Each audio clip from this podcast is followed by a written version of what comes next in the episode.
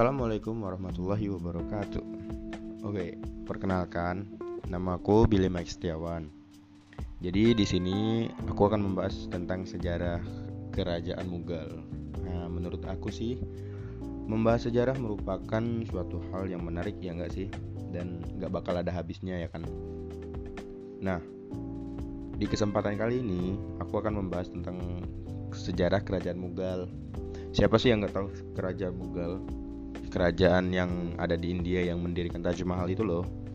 Ya, semoga ini dapat menambah pengetahuan kita semua ya, atau juga bisa menjadi dongeng untuk kalian. Oke, jadi pertama kita akan membahas gimana sih awal berdirinya kerajaan Mughal ini. Nah, kerajaan Mughal ini didirikan oleh Muhammad Zahiruddin Babur pada tahun 1526 Masehi. Kerajaan Mughal adalah kelanjutan dari Kesultanan Delhi dinasti Mughal berdiri tegak selama kurang lebih dari tiga abad. Wow, lumayan lah ya guys, sekitar eh, empat uh, turunan, lima turunan.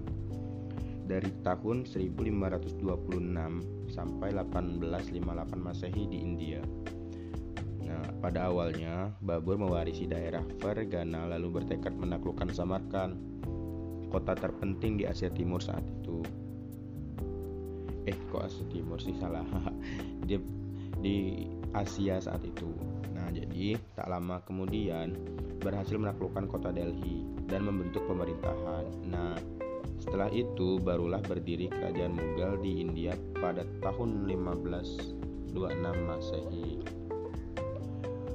Selanjutnya kita akan bahas masa-masa emas atau masa kejayaan kerajaan Mughal.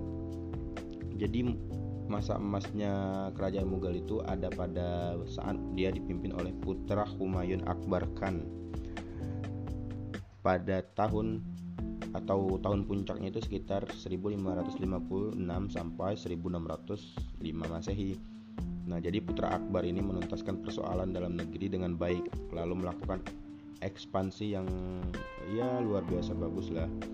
Kerajaan Mughal juga menguasai begitu banyak wilayah yang luas lalu menerapkan ekspansi militer.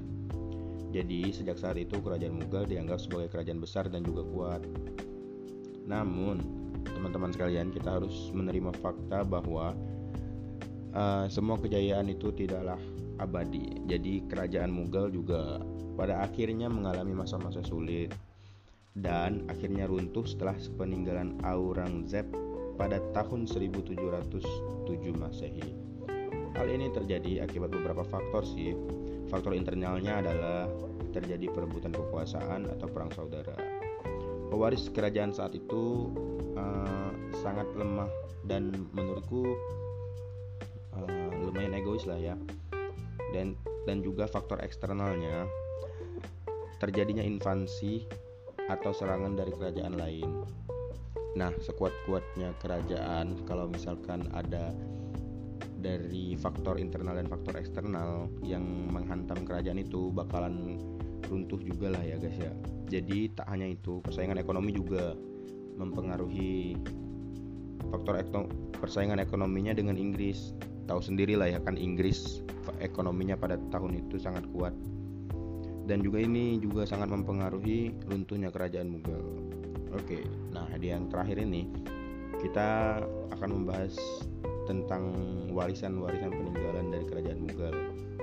Nah, perlu diketahui ya, kerajaan Mughal itu memiliki banyak banget warisan peninggalan. Salah satunya yang begitu populer adalah Taj Mahal. Taj Mahal ini masuk di antara satu dari tujuh keajaiban dunia. Nah, ini nggak asing ya nggak sih ke kita, tapi bukan hanya itu sih masih banyak lagi seperti Benteng Agra, Istana Ratu Joda, Benteng Merah, dan masih begitu banyak lagi yang tidak akan habis-habisnya jika disebut satu persatu di sini. Oke, jadi sebatas itu aja podcastku kali ini. Semoga yang aku jelaskan eh, jelas, singkat, dan padat. Jadi tidak mengurangi waktu kalian lah ya guys ya. Jadi cukup di situ saja. Terima kasih sudah mendengarkan podcast ini. Uh, saya Billy Mang Setiawan saya undur diri jika ada salah kata. Maafkan tidak ada manusia yang sempurna. Wassalamualaikum warahmatullahi wabarakatuh.